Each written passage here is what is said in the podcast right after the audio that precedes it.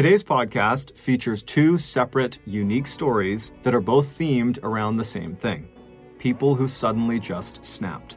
The audio from both of these stories has been pulled from my YouTube channel and has been remastered for this podcast. The links to the original YouTube videos are in the description. The first story you'll hear is called The Horrifying True Story of Katy Perry's Ex Boyfriend. Her ex was a famous actor, and what he did will forever change the way you view the shows and movies he was in. The second story you'll hear is called This Demon Still Lives Among Us, and it is about one of the most notorious crimes in English history. These stories are both exceptionally graphic. As such, listener discretion is advised. But before we get into today's stories, if you're a fan of the strange, dark, and mysterious delivered in story format, then you've come to the right podcast because that's all we do. And we upload twice a week, once on Monday and once on Thursday. So, if that's of interest to you, please go to the five star review button's place of work one minute before closing time, and then proceed to browse around for about 30 minutes and then leave without buying anything. Also, please subscribe to the Mr. Ballen podcast wherever you listen to podcasts so you don't miss any of our weekly uploads. Angie's list is now Angie, and we've heard a lot of theories about why. I thought it was an eco move. Fewer words, less paper. No, it was so you could say it faster. No, it's to be more iconic. Must be a tech thing. But those aren't quite right. It's because now you can compare upfront prices, book a service instantly, and even get your project handled from start to finish. Sounds easy. It is, and it makes us so much more than just a list. Get started at Angie.com. That's A N G I, or download the app today. This episode is brought to you in part by Audible, your go to destination for thrilling audio entertainment.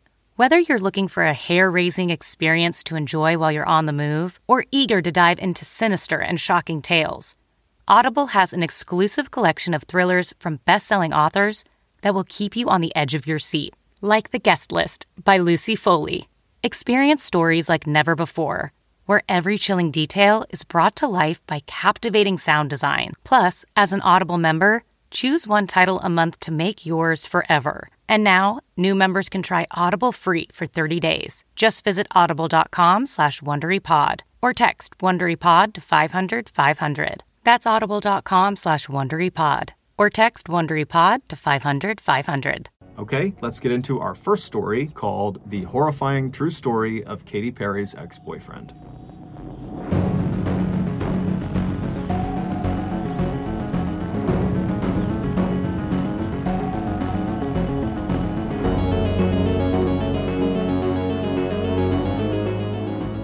Before we get started, I just want to give a special shout out to Billy Jensen, who is a fantastic true crime investigative journalist who wrote the article for LA Magazine called The Secret Life of Johnny Lewis. That article was used extensively in the making of this podcast. So thank you, Billy. Johnny Lewis was only seven years old when he landed his first acting role. Granted, it was only a bit part in an obscure escalator safety video, but it was a start. From there, Johnny appeared in dozens of commercials, including with Pizza Hut, before someone recognized this kid has real talent, and he earned appearances on the hit TV shows Seventh Heaven, Malcolm in the Middle, and Drake and Josh, which were really big in the late 90s and early 2000s. In 2001, when Johnny was 18 years old, he had made enough money from acting that he was able to leave his parents' home in North Los Angeles and move into a new home right in Hollywood with a bunch of other up and coming actors and actresses.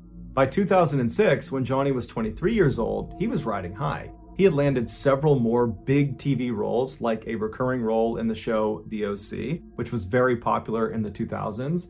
And in 2006, he was dating the mega pop star Katy Perry. And although their romance was relatively short, apparently it was very intense because Katy would go on to write two songs that were apparently about Johnny.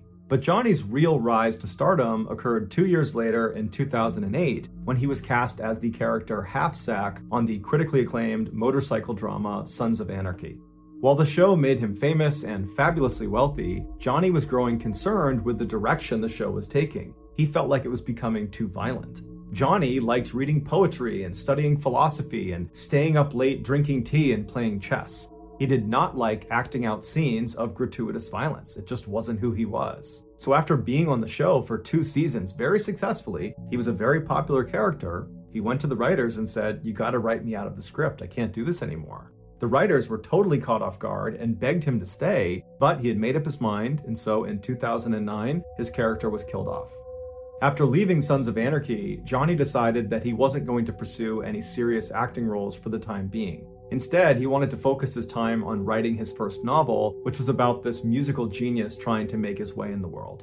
And so he started asking around to see if anybody he knew knew of a quiet place he could live and write out of. And his photographer said, I think I know the place. It was called the Writer's Villa, and it was this beautiful house with six bedrooms for rent right outside of Hollywood. Over the years, it had become a sort of safe haven for up and coming actors and actresses still looking to land their big break. The reason it developed this reputation was because of the owner, Kathy Davis. She was this wonderful woman who really understood how difficult trying to break into Hollywood was for all these people that stayed at her house. And so she would look after them and make them food and offer them rides. And she would stay up late and listen to their frustrations and be a shoulder to cry on if they didn't get the part they wanted. Many of her tenants, who went on to be big Hollywood stars, would later attribute their success, at least in part, to the time they spent with Kathy at the villa, which they remembered as being therapeutic and soothing. Even though Johnny had already had his big break in The Sons of Anarchy, he loved the idea of living in such a peaceful place that seemed to cater to eccentric artists like himself. So in April of 2009, Johnny called Kathy and requested a room, and she said, Absolutely, you can stay on the second floor in the red suite. After moving in, Johnny would tell his friends that the writer's villa was just as amazing as he thought it was going to be. And Kathy specifically was just as wonderful as everyone said she was. He actually struck up a friendship with her almost immediately. Everything seemed to be going really well for Johnny in his life until a few months later he found out his girlfriend, Diane, was pregnant. Although this totally screwed up his plans for his novel, Johnny was really excited about being a father, and so he decided to move out of the villa and in with Diane, who lived nearby, to help take care of their child.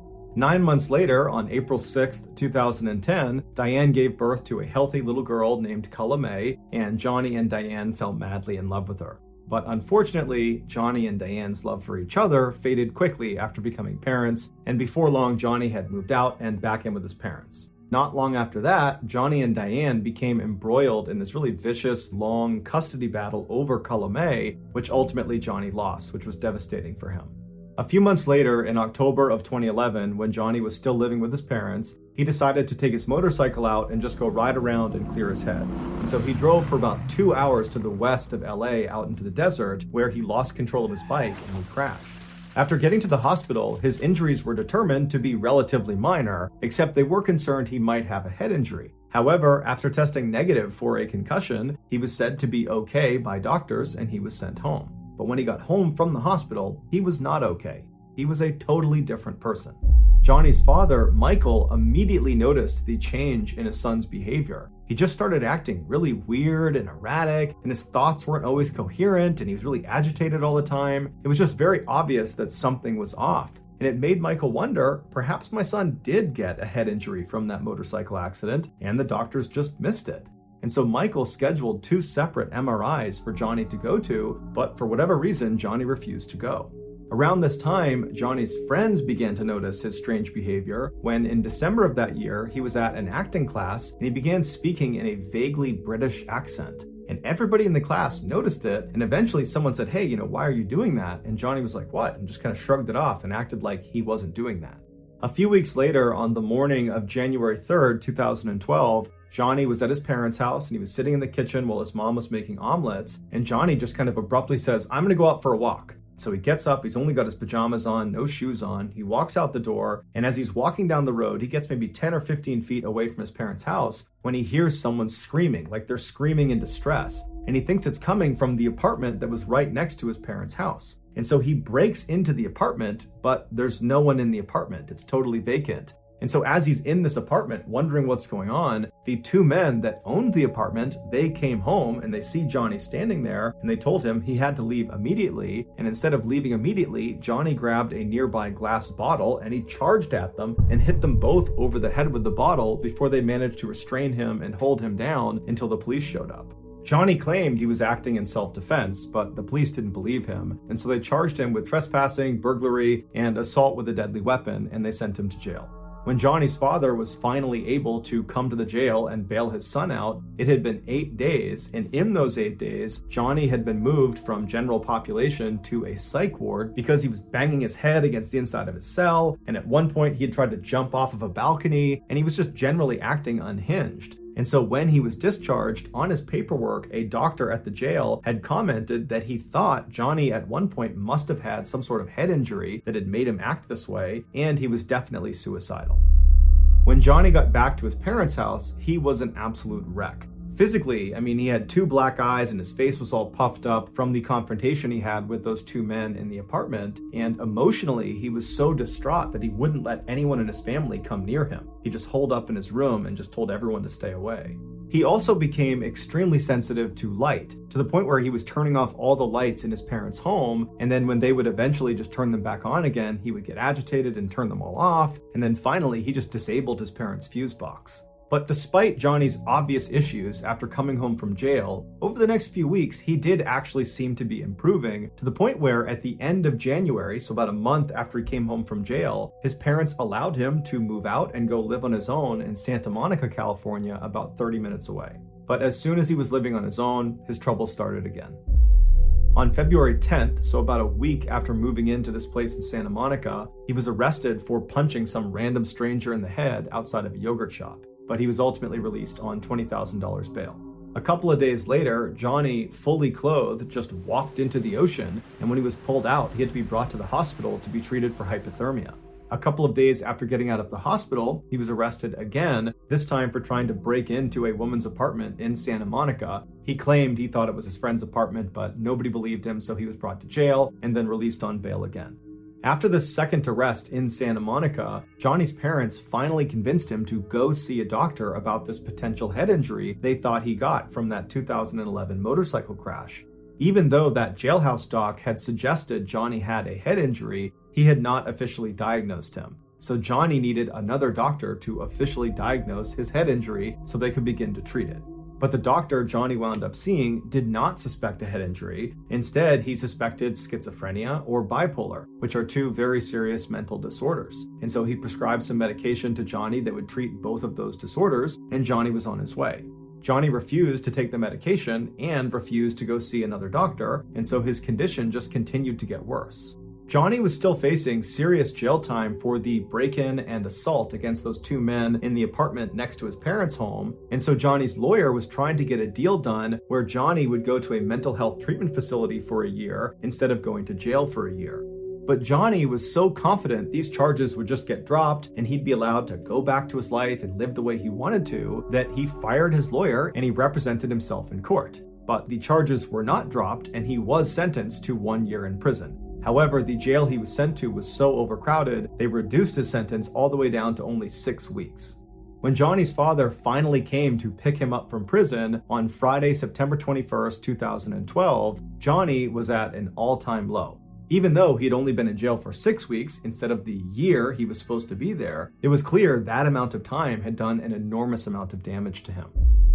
And so on the car ride home from prison, Johnny just kind of sheepishly asks his father, you know, hey dad, would it be possible if you called Kathy Davis at the writer's villa and just see if there's any way I can move back in? And Michael's thinking to himself, you know, I hadn't thought of that, but the writer's villa was the last place Johnny was when his life was still in order. It was probably the last place he was happy, and so he probably has attached a lot of fond memories to that place, and so that's a great place for him to go. And so as soon as they got home, Michael called Kathy Davis and explained the situation and said, you know, is there any way he can stay there? And she said, absolutely. The red suite is still available. I'll go up and make the bed right now. I can't wait to see him. Johnny stayed with his parents that weekend, and then on Monday, September 24th, he packed up his stuff and he moved back into the villa. Two days later, a 70 year old man named Dan Blackburn, who was actually neighbors to the Writer's Villa property, he was looking out his front window at this man who was standing out in the road. He only had on jeans and red shoes, he had no shirt on, and he was very sweaty, and he was just kind of frantically pacing around the road. And he had never seen this guy before, and so he's just kind of poking out behind his curtain, watching him to see what he's going to do next. And after about 15 minutes of this kind of strange pacing in the road, this guy turns and walks directly towards Dan's property, goes right up to the front step, and starts knocking on the door.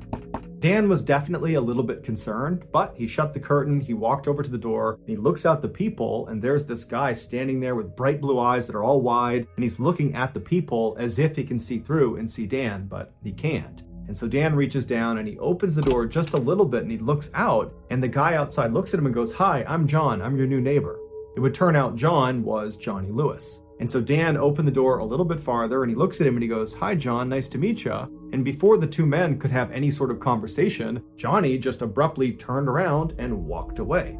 And so Dan is totally puzzled by this strange interaction he's just had with Johnny Lewis. And he's watching him as he just walks back to the road, he walks back over and goes inside the villa and disappears. And so Dan kind of shrugs it off, he shuts his door, locks it, and goes back to his morning routine. About 30 minutes later, Dan is doing his own thing in his house when he hears his wife outside screaming for him to come outside. And so Dan runs out the front door. He goes into his driveway, which is between his property and the writer's villa, and he sees his wife is standing on the driveway, horrified, pointing up towards the back of their house. He looks down, and back near their back deck, Johnny, Johnny Lewis, is standing on top of the guy that Dan and his wife had hired that day to paint their back deck. Johnny is just raining blows down on this guy. He's got a piece of wood too that he's hitting him with, and the worker is sitting there trying to shield himself. There's blood all over him, and Dan instinctively just runs over to Johnny. Johnny's not seen Dan at this point. Dan gets right up to him and he grabs him by the shoulder and he tries pulling Johnny off. He's screaming at Johnny to stop, but Johnny just seems totally unfazed. He's just destroying this worker. And so finally, after Dan yanks on Johnny hard enough, Johnny jumps up, turns around, and levels Dan square in the face. Dan falls to the ground and when he looks up, Johnny is just standing over him, looking at him with no expression on his face. It's like he didn't know what he was going to do with Dan next. So he just stood there and stared at him. But Dan wasn't going to waste any time. He jumped up and he clocked Johnny square in the side of the head, but it had no effect on Johnny. He still just stared at Dan, completely expressionless. And so Dan grabbed a nearby lawn chair and practically broke it over the head of Johnny, but again, it had no effect on Johnny. He just stood there completely expressionless, staring at Dan. And so at this point, Dan just grabs the worker who can barely stand and he runs back down the driveway. He grabs his wife and they run towards the house to go inside. And the three of them manage to get inside the house. And as they're shutting the big, heavy door, Johnny comes bounding up and he gets right in front and he jams his arm in the space between the door and the wall. So they can't close the door because it's getting stuck on his arm. And so all three of the adults inside, Dan, his wife, and the painter, are putting all of their weight on this huge wooden door onto Johnny's arm, and Johnny is just trying to grab them the whole time. And so finally, the three of them start raising the door and slamming it as hard as they can on Johnny's arm. And finally, after several hard blows to his arm, Johnny retracted his arm and they were able to shut the door and lock it. And so at this point, Dan's wife and the painter ran around the house, closing every window, locking every door. Meanwhile, Dan went to the side window that looked out towards the writer's villa property, and he got his phone out and he called 911 as he's looking out the door looking for Johnny. And so after he tells 911 what's going on and he hangs up, Johnny suddenly just appears running down his driveway as if he's running back towards the back deck but he stops almost right in front of Dan's window. He turns and he starts running towards the villa property. He jumps over a fence that's at least waist height, just jumps clear over it, and then he gets to this huge wooden fence that surrounded the entire villa property that was at least, you know, eight, nine, ten feet. And he very easily just jumps, grabs the top, and catapults himself right over the top, and then disappeared inside of the villa. Within minutes, the police showed up and they went inside the villa and they could not believe what they found. Based on the evidence, this is what investigators believe happened. After Johnny, for the first time, walked up to Dan's property and awkwardly knocked on the door and said, Hi, I'm John, I'm your new neighbor. After that, he turned around and Dan watched him as he left his property and made his way back and went inside the villa. Once Johnny got inside the villa, he made his way up to the second floor and he went into Kathy Davis's room where she was sitting. Now, Kathy most likely turned and saw Johnny standing in the doorway. He's got no shirt on, he's sweating, he looks totally crazed. She probably was not scared. Instead, her motherly instincts kicked in and she probably said, Hey, are you okay? Can I help you? What's going on? And as she probably stood up and made her way over to make sure he was okay, Johnny, for reasons no one understands, proceeded to beat and kick and strangle her. And then when she fell to the ground and was totally helpless, Johnny proceeded to either stomp on her skull repeatedly or he hit her over the head repeatedly with a rusty hammer that was later found in his bedroom. But no matter how Johnny did it, he managed to severely fracture her skull, and that's what ultimately killed her. After killing Kathy, Johnny tracked down her beloved cat and killed the cat the same way. Afterwards, Johnny ran out of the villa, and that's when he spotted Dan's house painter just sitting outside, and he walked over to him and just began beating him. And just like the attack on Kathy and her cat, this attack on this house painter appeared to have no motive as well. After Dan came outside and managed to fight Johnny off, and then when Dan went back inside the house with his wife and with the painter, Johnny stood outside for a few minutes before running down Dan's driveway and then hopping over those two fences right in front of Dan, and then Johnny disappeared inside of the villa. Once Johnny was in the villa, it's believed he climbed up to the upper patio or onto the roof of the villa itself, and from there he either jumped or fell to his death on the driveway below. His death was officially ruled an accident, not a suicide. After the news broke about what had happened at the writer's villa, everybody assumed Johnny must have been on some really hardcore drugs. That's the only explanation for why someone would act the way he acted. But when his toxicology report came back, it showed he had absolutely no drugs of any kind, legal or illegal, in his system. He was completely sober at the time he committed this horrible crime.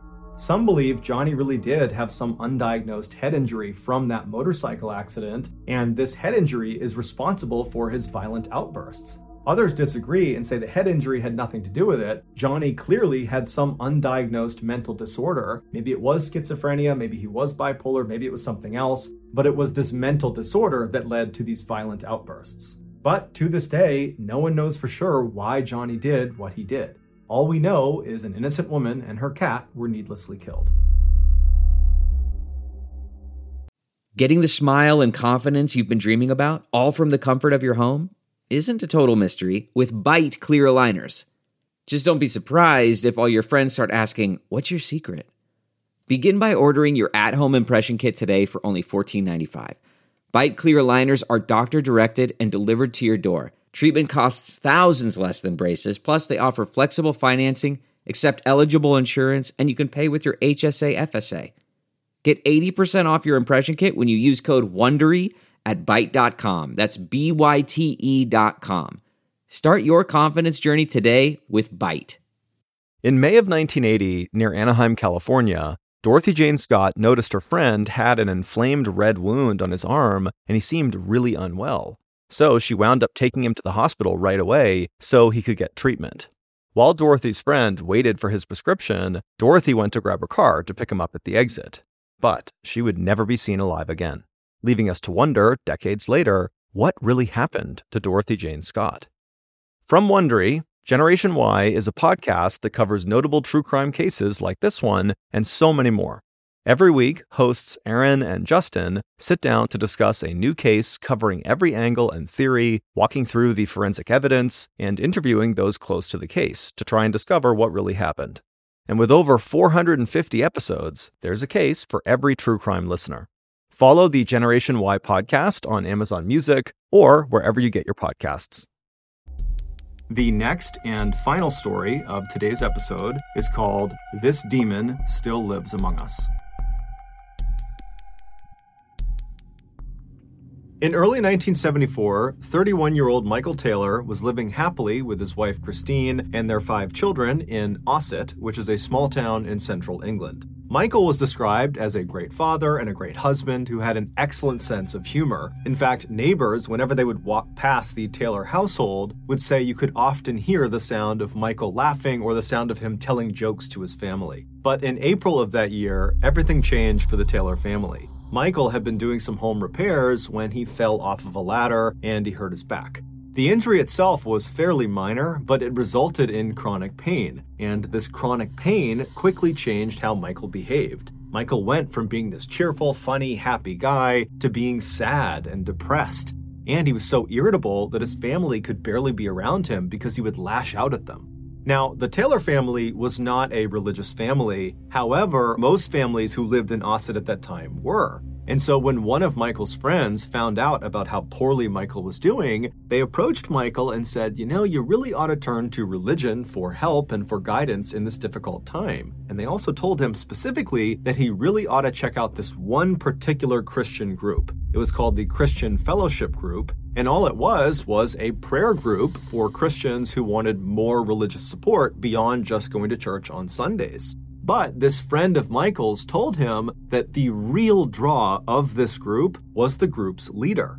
Her name was Marie Robinson, and she was this 21 year old, extremely friendly and energetic and charismatic person who just had this incredible way of making all of her members really feel like they belonged. And so Michael's friend was telling him that he really thought Marie could be the difference maker for him, that she could help him get back to normal. And so Michael, you know, he trusted this friend and he really didn't have much to lose at this point. He was already at rock bottom. And so he agrees to go check this group out. So on September 12th of that year, Michael makes his way to the church where this fellowship group is held. He goes inside and he makes his way to one of the back rooms in the church. And when he goes inside, he sees there's a ring of people sitting in a circle, about 20 people. And as soon as they see Michael coming in the room, they all stand up and they open their arms up and they say, Come on, come sit down with us. Welcome, welcome to the group. And then the woman who had to be Marie, she stands up and she looks at Michael, huge smile on her face, and she encourages him to come over and sit right next to me. Welcome, we'd love to have you join our group. And so Michael, for the first time in ages, is smiling as he strides across the room and sits down right next to Marie. And then as Marie began to lead the group in prayer, Michael did not feel his chronic pain. He just felt happy again. But when the meeting was over and Michael went back home again, the pain and depression came flooding back. It was like the only place he could be happy was inside of the church at this fellowship group. And so, over the next couple of weeks, Michael completely prioritized this group. He went to all of their meetings, and over the course of these couple of weeks, Michael became very close with Marie, and apparently, Marie became very close with Michael to the point where the two of them would stay after, after the meetings were over, and just those two would sequester themselves in quiet prayer. No one knew what they did in there, but it just seemed like they were developing a real relationship. And in fact, many people in this group suspected they were having an affair. And before long, the rumors in the church had spread outside and were all over Ossett. And then before long, Christine, Michael's wife, was hearing from a friend or a neighbor that apparently Michael was having an affair with Marie. Now, Christine had already suspected her husband was having an affair with Marie because Marie was the only thing Michael talked about when he got home. So, on October 1st of that year, only a couple of weeks after Michael had first attended this group, Christine waited until Michael had left the house to head out to one of the group meetings, and then Christine hopped in her car and she followed him to the church. And when she got there, she parked her car, she took a deep breath, and then she got out, she made her way to the front doors of the church, and she stormed inside. And she found the room where these meetings were held. She barges in, and she points at her husband and she says, I know you're having an affair with Marie, and you're going to admit it in front of this whole group. And Michael, who's sitting with his back to his wife in one of the chairs, he stands up and instead of addressing his wife, who's accused him of infidelity, he turns and looks at Marie on the other side of the room. And when Marie made eye contact with Michael, she screamed. She would later say Michael did not look human. He looked like a beast and he had wild eyes. And so, as Michael is standing there staring at Marie with this very aggressive face, he began breaking out in tongues. Speaking in tongues is where the speaker will be saying or uttering words or sounds that sound like language, but the speaker doesn't know what they mean. The idea is some entity has come inside of their body, and this entity is dictating their speech. And so Michael is broken out in tongues. He's barking these words and sounds at Marie, and everyone inside of the room has no idea what to make of this. Everything has happened so suddenly, and it's so surprising. You have the wife suddenly coming in and aggressively accusing her husband of cheating, and Michael is not responding to it, and he's acting totally crazy. And then, before anyone can do anything, Michael goes from just barking in strange languages at Marie to suddenly rushing across the room as if he's going to attack her. And when he does that, the rest of the members jump on top of him and hold him down. And despite there being like 10 or 15 people holding him down, Michael is still trying to get up and he's screaming and snarling and yelling at Marie. And then Marie suddenly breaks out into tongues too. And it's only then that Michael stops trying to force himself up out of this pig pile that's on top of him. And instead, he just continues to speak in tongues to her. And so the two of them are looking at each other, speaking in tongues, and the rest of the group is just totally dumbfounded. And so they just begin praying. And then after about an hour, Michael just collapses. It's like he went unconscious. And at that point, everybody in the room just goes silent and they look at Michael. And then Michael kind of opens his eyes and it's almost like he's waking up and he begins looking around frantically, trying to figure out what had just happened. Michael would claim he had no memory of what had just happened to him. And so at this point, Marie would tell him and Christine that she believed Michael was possessed by a demonic force and the only thing they could do at this point would be to perform an exorcism. An exorcism is an expulsion or attempted expulsion of a supposedly evil spirit inside of a person or a place. Michael and Christine were at a loss. They had no idea what to do in this situation. They were both kind of in shock for very different reasons. And so they just kind of deferred to Marie's judgment and said, Yeah, you know, I think an exorcism is the way to go.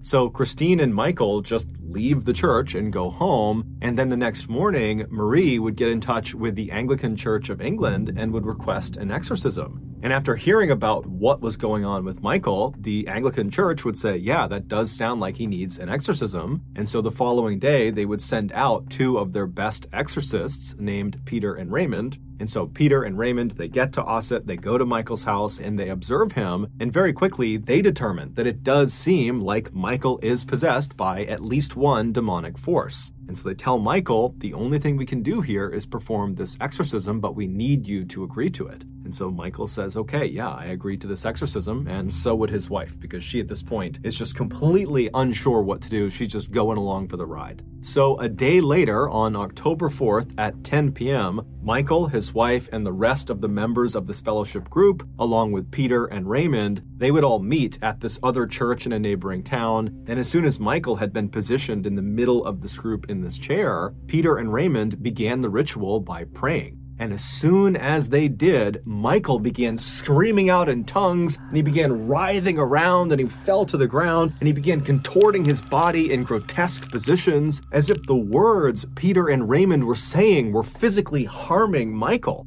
And so, after eight hours of this, during which they had to actually tie Michael down to prevent him from hurting other members or hurting himself, after eight hours, they finally just came to a stop. Peter and Raymond were exhausted. It looked very much like Michael, too, was exhausted. And as soon as they stopped the ritual, Michael just kind of collapsed on the ground as if he had fallen unconscious. And then at some point, he kind of wakes up and he's looking around wildly. He's still tied down to the ground and he's acting like he has no idea what's just happened. And at this point, Peter and Raymond, they tell him that, you know, the exorcism was mostly successful. We identified 40 demons inside of you, and this exorcism was able to expel 37 of them. So that means there's still three demons inside of you.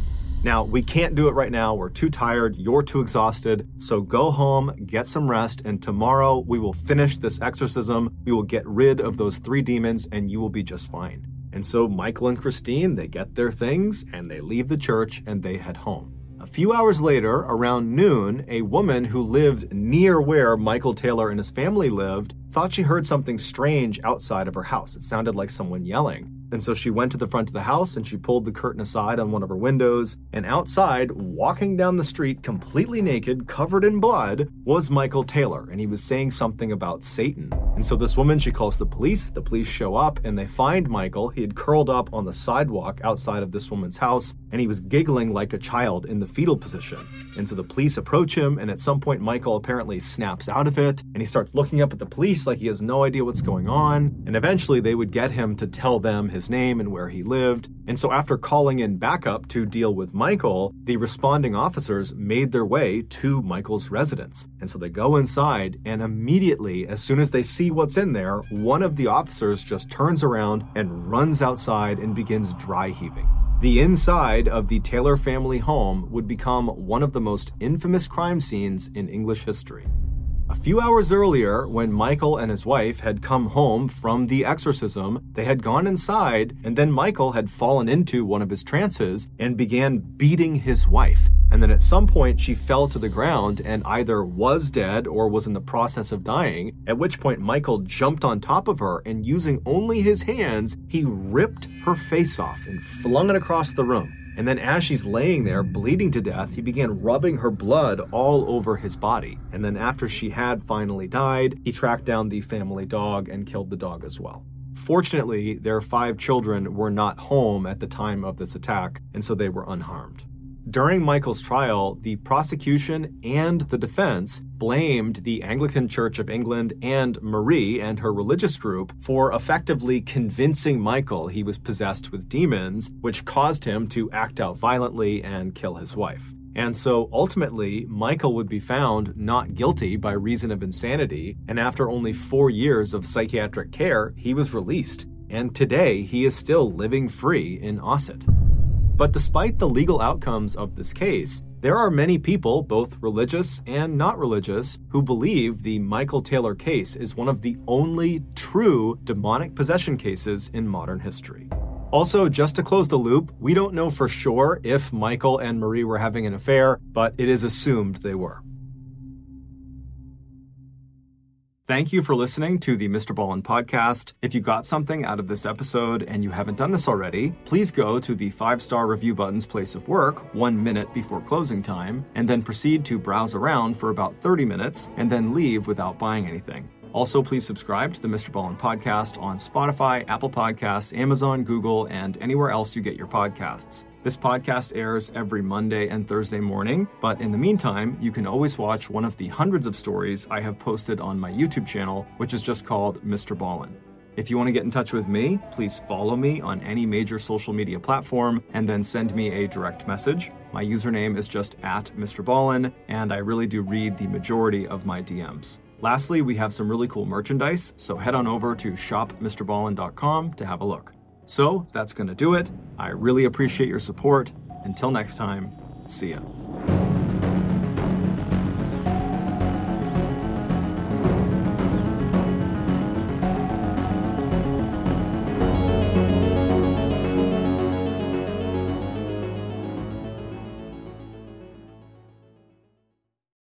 Hey, Prime members, you can binge eight new episodes of the Mr. Ballen podcast one month early and all episodes ad free on Amazon Music. Download the Amazon Music app today. And before you go, please tell us about yourself by completing a short survey at wondery.com/slash survey. If you're listening to this podcast, then chances are good you are a fan of The Strange, Dark, and Mysterious. And if that's the case, then I've got some good news we just launched a brand new Strange, Dark, and Mysterious podcast called Mr. Ballen's Medical Mysteries. And as the name suggests, it's a show about medical mysteries, a genre that many fans have been asking us to dive into for years, and we finally decided to take the plunge, and the show is awesome. In this free weekly show, we explore bizarre, unheard of diseases, strange medical mishaps, unexplainable deaths, and everything in between. Each story is totally true and totally terrifying. Go follow Mr. Ballen's Medical Mysteries wherever you get your podcasts, and if you're a Prime member, you can listen early and ad-free on Amazon Music.